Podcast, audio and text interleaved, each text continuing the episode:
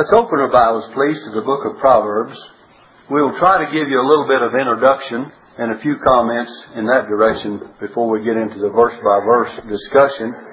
I might say this that the title and introduction and motto is found in verses 1 through 7. And then a father's praise of wisdom in chapters 1 8 through 9 19, just to kind of give you a gist of what you'll find in the whole book. And then the Proverbs of Solomon actually begin at chapter 10 verse 1 through 22 16. And then you have words of wise men. I can give you this again later if you'd like the verses exactly. But the words of wise men begin in chapter 22 17 through 24 34. And further Proverbs of Solomon, actually Hezekiah's collection is 25 1 through 29 27.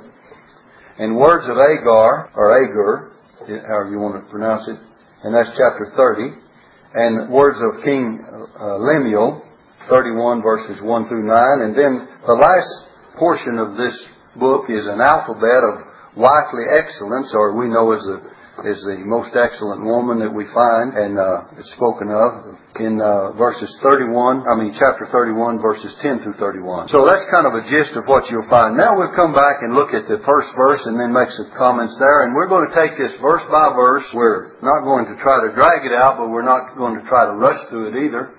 So wherever we end up in this chapter or the next, or wherever we'll pick up like we've uh, done before, and basically we'll not deal with it chapter by chapter in that sense. We'll stop where we get to and then we'll pick up where we leave off. Notice in verse 1 it says, The Proverbs of Solomon, the son of David, king of Israel. Now Proverbs, actually, in the Hebrew it means a set of weighty or wise and authoritative sayings. It's a whole group of, of wise and authoritative say, sayings. And it comes from the word P-R-O-V-E-R-B-U-M, proverbium, a word speech or saying, and it leads us to the original meaning of the thing itself, to what it really means. And the allegorical saying, uh, Proverbs is an allegorical saying actually, a short saying that stood for the whole discourse. In other words, you're going to have a whole uh, book of short sermons. Each verse could be a sermon, if you wanted to elaborate on it that much. If you notice, it says in verse 1, the Proverbs of Solomon, the son of David, king of Israel. Solomon is the first to, of the sacred writers that name, that his name stands at the head of his works. He's the first one that names his name right at the head of the works of all the Old Testament. But then there are others later on. And we think of Solomon and David. It says the Proverbs of Solomon, the son of David. Solomon means peaceful, peaceable. Jedidiah, let me give you that. He's also called Jedidiah, which means beloved of the Lord. Uh, in the book of 2 Samuel chapter 12, in verse 24, it says, And David comforted Bathsheba, his wife, and went in unto her and lay with her, and she bare a son, and he called his name Solomon, and he's peaceable. And the Lord loved him, and he sent by the hand of Nathan the prophet, and he called his name Jedidiah.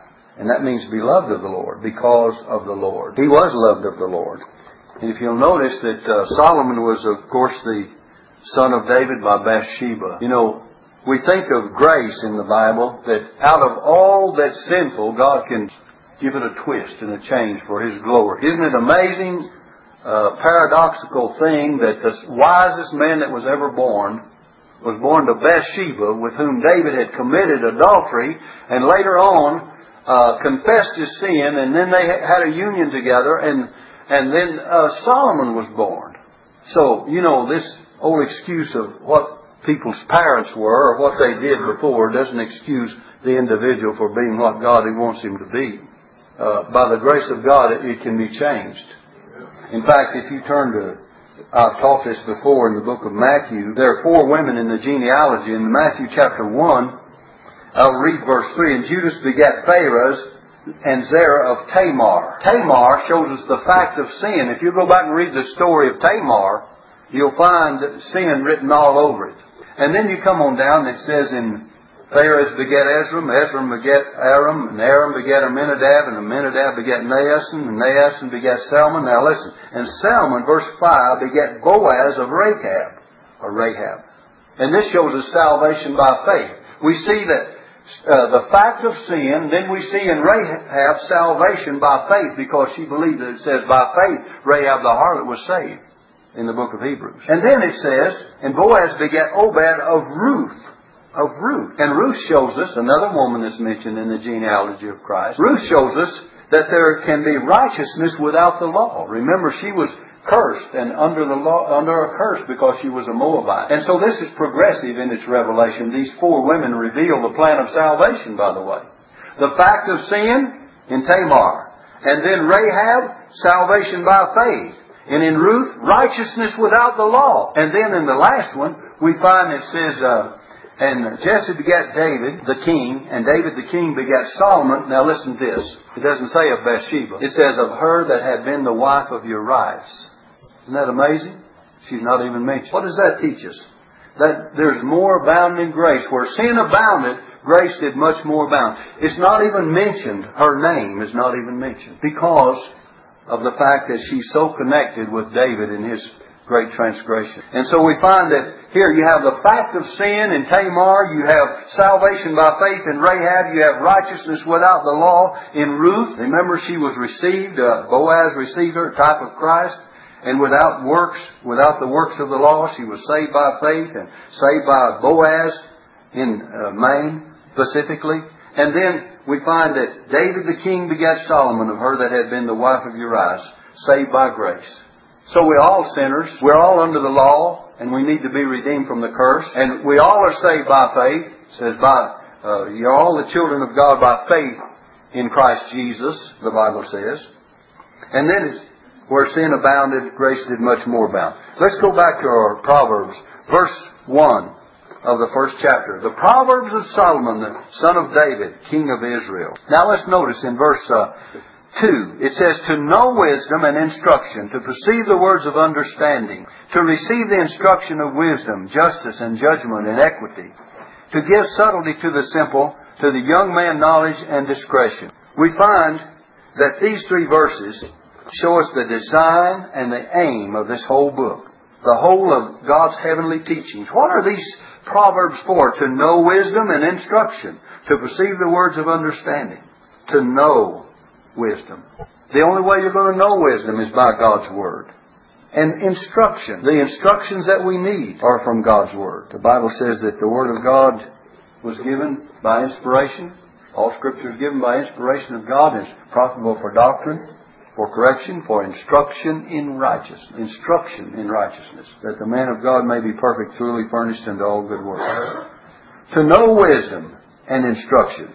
And then it says to perceive, that means to discern or to comprehend the words of understanding. To perceive or discern, to comprehend. It says the words of understanding.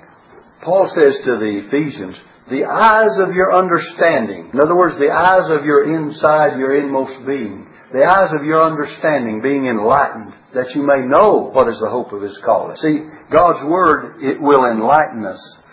Then it says, in verse 3 to receive the instruction of wisdom. You see, uh, to know wisdom and instruction, to perceive the words of understanding, unless we receive them, that means to take them to ourselves, to receive the instruction of wisdom, justice, and judgment and equity. A lot of people hear, but they do not receive. You have to receive this word for yourself and take it as a benefit to you. Every one of us have to receive it. If we don't take it, you might hear it, you might even have a little knowledge of it and a little understanding of it, and the more you hear it and the more you perceive it and comprehend it, and the more you receive the instructions and the more you receive it into yourself, the better understanding you'll have of all of it. It says, to give subtlety to the simple, to the young man knowledge and discretion, and then it says, a wise man will hear. Notice the three classes here. You have the simple, you have the young man, and you have a wise man that will hear. Three different kinds of people. First of all, to give subtlety to the simple. Originally, this word meant uh, plain and honest, not what people have made it out to be. They say, "Well, he's simple-minded." It's it's down. It's been downgraded to mean silly or foolish. But originally, it meant a plain and honest person that would receive the instruction when it was given to him. To give subtlety to the simple, to the man that was just plain and honest and really sincere and ready to receive it. And then it says, to the young man, knowledge and discretion. Young men can grow and be strong in the Word of God. Uh, John says, I write unto you, listen, I write unto you young men because you're strong and have overcome the, the wicked one, the evil one, and the Word of God abideth in you. Why were young men told that they were overcomers? Because the Word of God was abiding. You see, if the Word of God abides in you, you have a better chance to overcome the wicked one. And if you do not let the Word of God ab- abide, and do not have it abiding, then the wicked one will get full control. The Bible says that the Word is the sword of the Spirit, which is the Word of God. So to give subtlety to the simple, and to the young man knowledge and discretion, a wise man will hear and will increase learning. A wise man will hear and will increase learning. Have you ever seen folks that they already know before you say anything? Well then, if a person knows before I say anything, why should I try to tell him something that he already knows? I mean, you know, that's just, and there's a lot of people that way. You start to tell them, some, them something of the scripture and they come out and they've already known, you know, they know it all. And if they know it all, well, I just best be quiet because if they know more than I do, I need them to tell me anyway. And then maybe I'd receive. And you know, that's the way it goes. If you will hear, if a, it says a wise man will hear and then increase learning. And a man of understanding shall attain unto wise counsels. Why? Because he will hear and increase learning. Let's never grow too old to learn. The apostle Paul, he asked for, he said, Timothy, I want you to come before winter because it's winter's coming on. He said, I want you to bring my cloak. And he says, bring the books and especially the parchments. Uh, Paul? And he says, I'm now ready. Before that, he said, I'm now ready to be offered and the time of my departure is at hand. And he knew he was going to depart and be beheaded. He knew he was going to uh, be killed, and he was. He suffered martyrdom. But he was going to be a student to the day of his death. I was thinking as Brother, uh, I think Randy was speaking about learning, you know, keeping on, and then Brother uh, Nichols read the poem into that direction too. Uh, we need to keep on learning all the days of our lives, do we not? We're never too old to learn. And uh, so it says, uh, and a man of understanding shall attain unto wise counsel. To understand a proverb and the interpretation, uh, and the interpretation, the words of the wise and their dark sayings. Dark sayings sometimes refer to riddles or parables. There's some that do not understand. The Bible says, the natural man receiveth not the things of the Spirit of God, for their foolishness unto him, neither can he know them, because they're spiritually discerned. You see, the natural man or the man in the flesh, the unsaved person especially, cannot receive the spiritual things until God has enlightened his heart, until he's a born again child of God, until then, and he has the ability to, and the unction from the Holy One and understand all things, as John says, then he can begin to understand. And even these children that have been born again, uh, they, they can begin to understand as they, as the Holy Spirit opens their minds and hearts to the Word of God. God has just given you something that will give you the ability to understand His Word as His child. And it says to understand the proverb and the interpretation thereof. Or the interpretation, doesn't say thereof. Uh, the words of the wise and their dark sayings. Now then, Notice beginning with verse 7. Yeah. The fear of the Lord is the beginning of knowledge, but fools despise wisdom and instruction. The fear of the Lord. This is reverence toward God. This is the principle or controlling factor it's the beginning of knowledge. A person must begin with God, and then he will learn more quickly. And no man can ever become truly wise who does not begin with God, who is the fountain of all knowledge. If we're going to be wise, we have to begin with God. The fear of the Lord is the beginning of knowledge. Let's think of that in two senses. The fear of the Lord, if we have reverence toward God, then we're wanting to do the will of God. It results and produces obedience to the divine will. If we fear God and we respect God and we reverence God, then we'll want to be obedient to God. And if we want to be obedient to God, we'll want to love man whom he has loved. On these two thoughts hang all the what? Law and the prophet. Thou shalt love the Lord thy God with all thy heart, with all thy soul, with all thy mind, and thou shalt love thy neighbor as thyself. So our relationship to man will increase and be better if we have the proper respect for God and reverence for God. No man can have due reverence and proper reverence for God and then turn around and hate his brother. He says, if you love, uh, if you hate your brother whom you have, uh, if you, if you hate your brother whom you have seen, then you're, It's contradictory to what you find. Let me read in 1 John for you. 1 John. It says, If a man say, I love God and hateth his brother, he is a liar. For he that loveth not his brother, whom he has seen, how can he love God whom he hath not seen? You see, you cannot love God whom you have not seen if you hate your brother whom you have seen. So the fear of the Lord is the beginning of knowledge. So the way to begin to learn is first of all to put yourself in proper, proper relationship with God, and that is of course repentance and faith and trust in God with all your heart for salvation. Now look, but fools, last part of verse 7, but fools despise, and fools here, evil men, wicked men, evil in their doings, evil in their hearts, evil in their ways. These, these are fools, despise wisdom and instruction. They despise it. Verse uh, 8 says, My son, hear the instruction of thy father, and forsake not the law of thy mother. The ideal teacher is father and mother. We come back to the home, the family, don't. Now then, sometimes the church has to pick up where the family fails or does not do what they're supposed to do. But if you have godly fathers and godly mothers, that's where the instruction should come from. And then the addition to both fathers and mothers and and children should come from the church and its ministry and its teaching. So that's why families need to be in church. You know, you've heard people say, well, I'm going to send the kids to Sunday school. My goodness, what good is that going to do you? And really, what good is it going to do them except for what they hear from the teachers? Uh, they're going to say, well, mother and daddy don't believe this, why should I? They come with three strikes against them nearly because, you know, if it's not good for them, for parents, it's not good for children, and so they don't realize how important it is unless father and mother is concerned about it. And if you want to teach your children, you be an example to your children. And it says, My son, hear the instruction of thy father, and forsake not the law of thy mother. No, usually the father's out on, and away, and the mother's closer to home. And the law of thy mother, she's the one that has to do the detail work, isn't she? She's the one that has to deal with the little things. She's the one that has to deal with them on a more uh, uh, constant and regular basis than the Father does. So it says here, my son, hear the instruction of thy father. He can give the instructions. It says, forsake not the law of thy mother. And what good will it do to hear? Children, you boys and girls, listen now. It says, for they shall be an ornament of grace under thy head and chains about thy neck.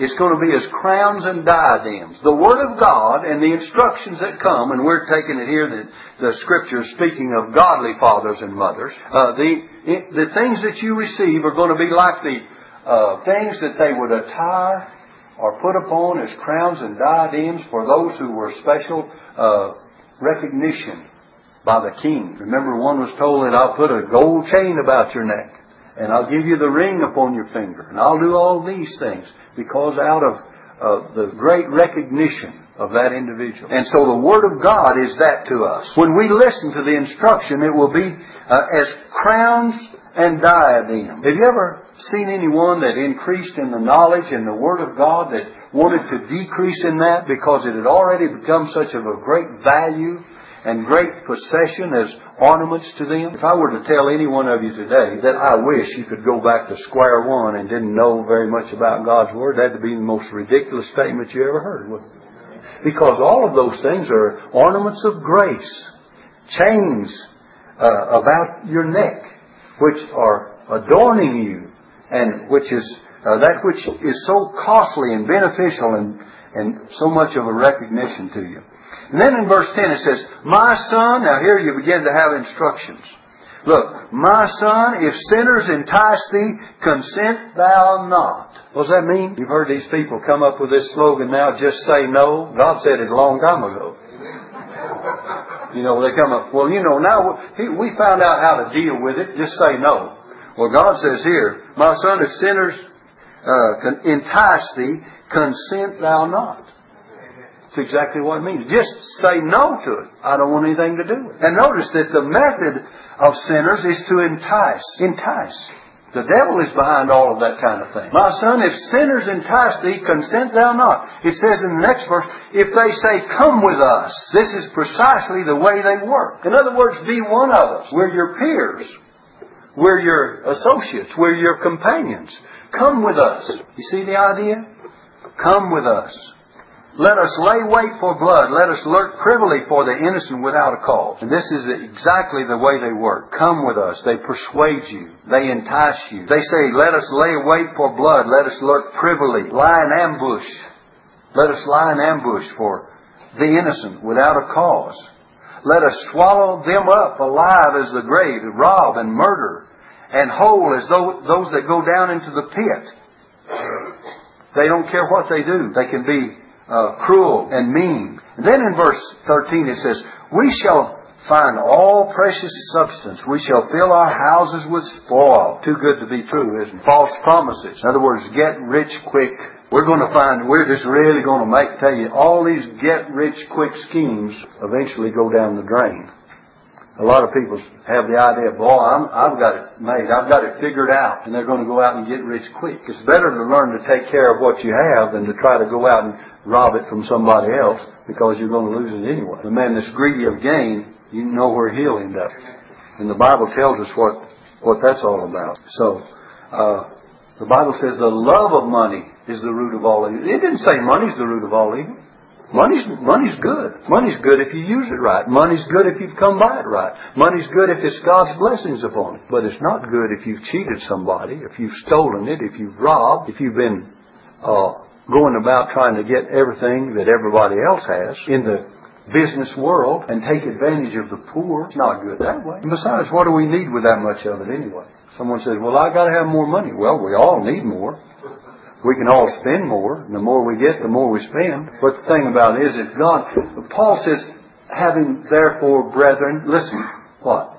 Food and raiment, let us therewith be content. Let's learn to be happy with a roof over our heads, with food in our mouths, and clothes upon our backs. Jesus said, if God so clothed the lilies of the field, said Solomon, We're talking about Solomon, Solomon in all of his glory was not arrayed like one of these. And shall he not much more clothe you? And then he says, Oh, ye of little faith. We learn to trust God for our very soul salvation through what Jesus has done for us on the cross of Calvary, and well should we, because he paid the full price and we don't have anything to worry about. He did pay the price. You're bought with a price, you're not your own. And we learn to trust him. We have been taught to trust him. We come to trust him. With our soul, we repent of our sins and we trust him with our very soul salvation. And Eternal life is ours because of Him. And then, can we not trust Him for the daily things and for the things of this life?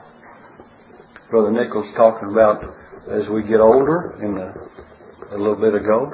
I guess Brother Nichols and I are the oldest ones in this building of the men, of the men. Look at, look at old Blue back there, shaking his hands again. I think we outnumber him. I don't know. Maybe not. I'm not going to get into that. But anyway, we're old enough.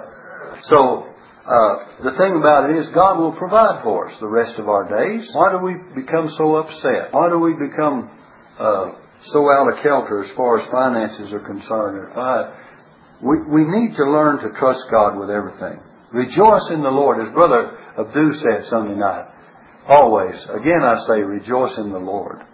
Now, here it says, uh, in verse uh, 13, we shall find all precious substance. We shall fill our houses with spoil.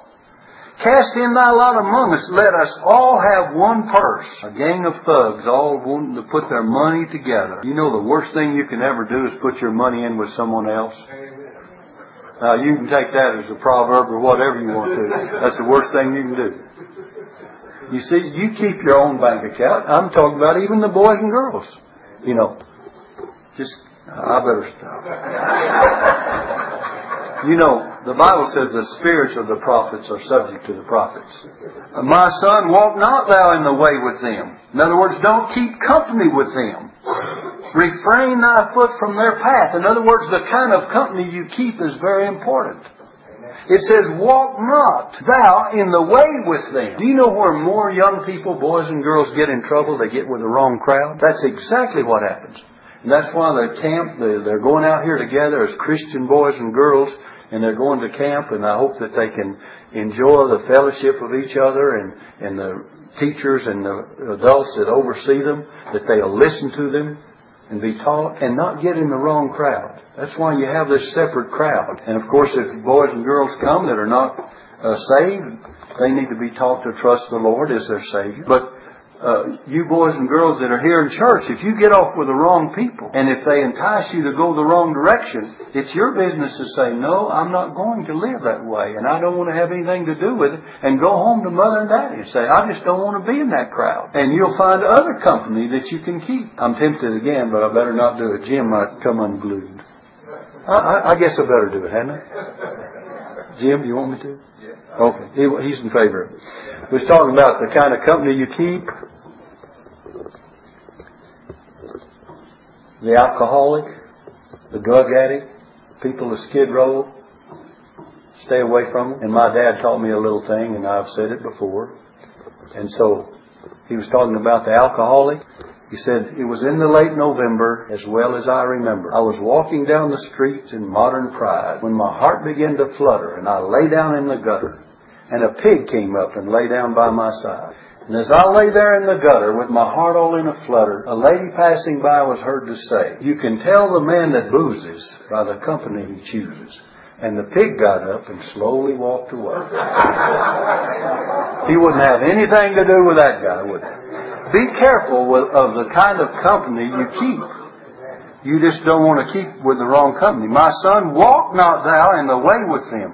Refrain thy foot from their path. For their feet run to evil. Look, they run to evil. They're in a hurry to follow their evil plots and make haste to shed blood. Have you ever seen people that were so bent on doing evil that they just couldn't wait till they got through with, that's the way crimes are committed. They say we have to be in a hurry. The ones that's going to rob a store or a bank and they get in there and want to get out as quick as they can. They make haste to shed blood. And then in verse 17 it says, Surely in vain the net is spread in the sight of any bird. This is a kind of a warning in the midst of all that. In other words, if you attend to God's counsel, their snares will not be, and their snares will uh, be in vain because they will not catch you in their trap if you listen to God's counsels. You don't go out here uh, where there's birds flying around or the fowl that you want to trap and you set the trap right in front of them. I don't know how big a bird brain is, but most birds would know not to get in it. They say, you know, they see a they see a little bowl out there with with uh, water, a, a bird bath, and they drink out of it and bathe in it. They have enough sense to go down there and say, that's what that's for. I have one in my front yard, and they use it for that very purpose all the time. They drink out of it and they get their water out of it and they bathe in it. They, they just really know what it's for. How come we ever called them a bird bath? Because we knew that they would do it. And so what happens, people uh, have to understand that, you know, if you're going out to trap someone, you don't say, well, now look, fella, I'm setting a trap for you. Uh, here's a trap. I want you to step in it. It says, Surely in vain the net is spread in the sight of any bird. It's in vain. It's in vain if God gives you counsel and then, then the trap is set for you. You know not to get in that at all. God gives you enough sense to stay away. Verse 18, And they lay wait for their own blood. They lurk privily for their own lives. They do not care who they hurt to get what they want. You see, there's a lot of people who do not care who they hurt.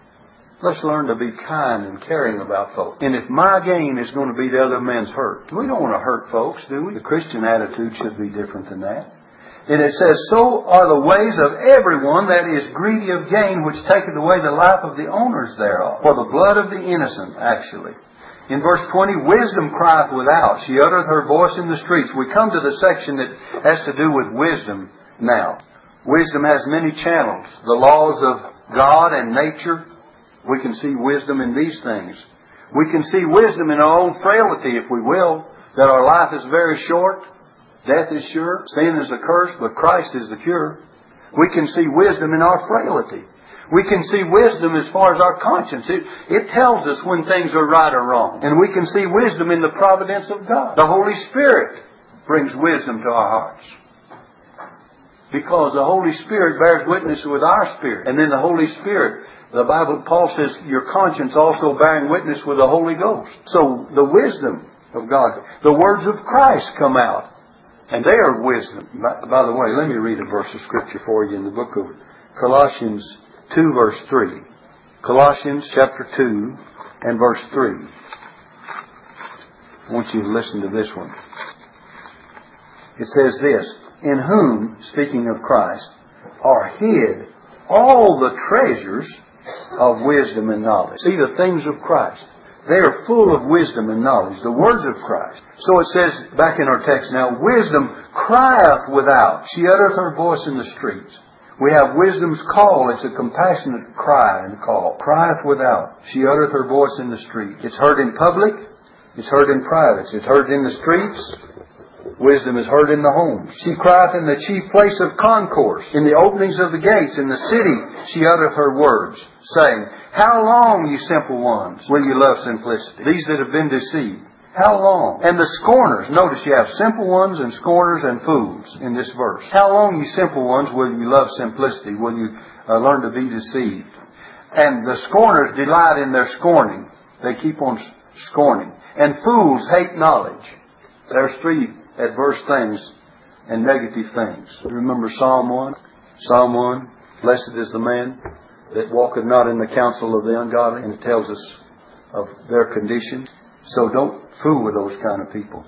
In verse uh, 23, Turn you at my reproof. Behold, I will pour out my spirit unto you. I will make known my words unto you. Turn you at my reproof, God says. This is an entreaty. God says, turn. Jesus says, come unto me, all these labor and heavy laden. Turn you at my reproof. He says, behold, I will pour out my spirit unto you. I will make known my words unto you. When the gospel is preached, and the Holy Spirit's at work, and He convicts men's hearts and minds of their sins and tells them the way of salvation and the Word of God, the words are made known, I will make known my words unto you, then the responsibility uh, lies upon the hearer. It then becomes your responsibility to answer. And you can't go away and excuse yourself and say, well, I didn't know anything about it. God says, I'm going to make known my words unto you. I'm going to let my Holy Spirit open your mind to understand that you're a sinner and you need to be saved. Understand that the way of salvation is through the finished work of Jesus on the cross. Understand that He paid the full price that he was delivered for our offenses, raised again for our justification, and if you believe on him who thus was delivered for your offenses, raised again for your justification, God says he'll impute unto you, give you his righteousness. And then it says in Romans 5 1, Therefore, being justified by faith, we have peace with God through our Lord Jesus Christ. And God makes this known. And if you refuse that's your responsibility. And then he says, Because I have called, look here in verse 24. Because I have called and ye refused, I have stretched out my hand and no man regarded. But ye have set at naught all my counsel. Notice God did call, they did refuse. They set at naught his counsel and would none of my reproof. And then God says, I also will laugh at your calamity. I will mock when your fear comes.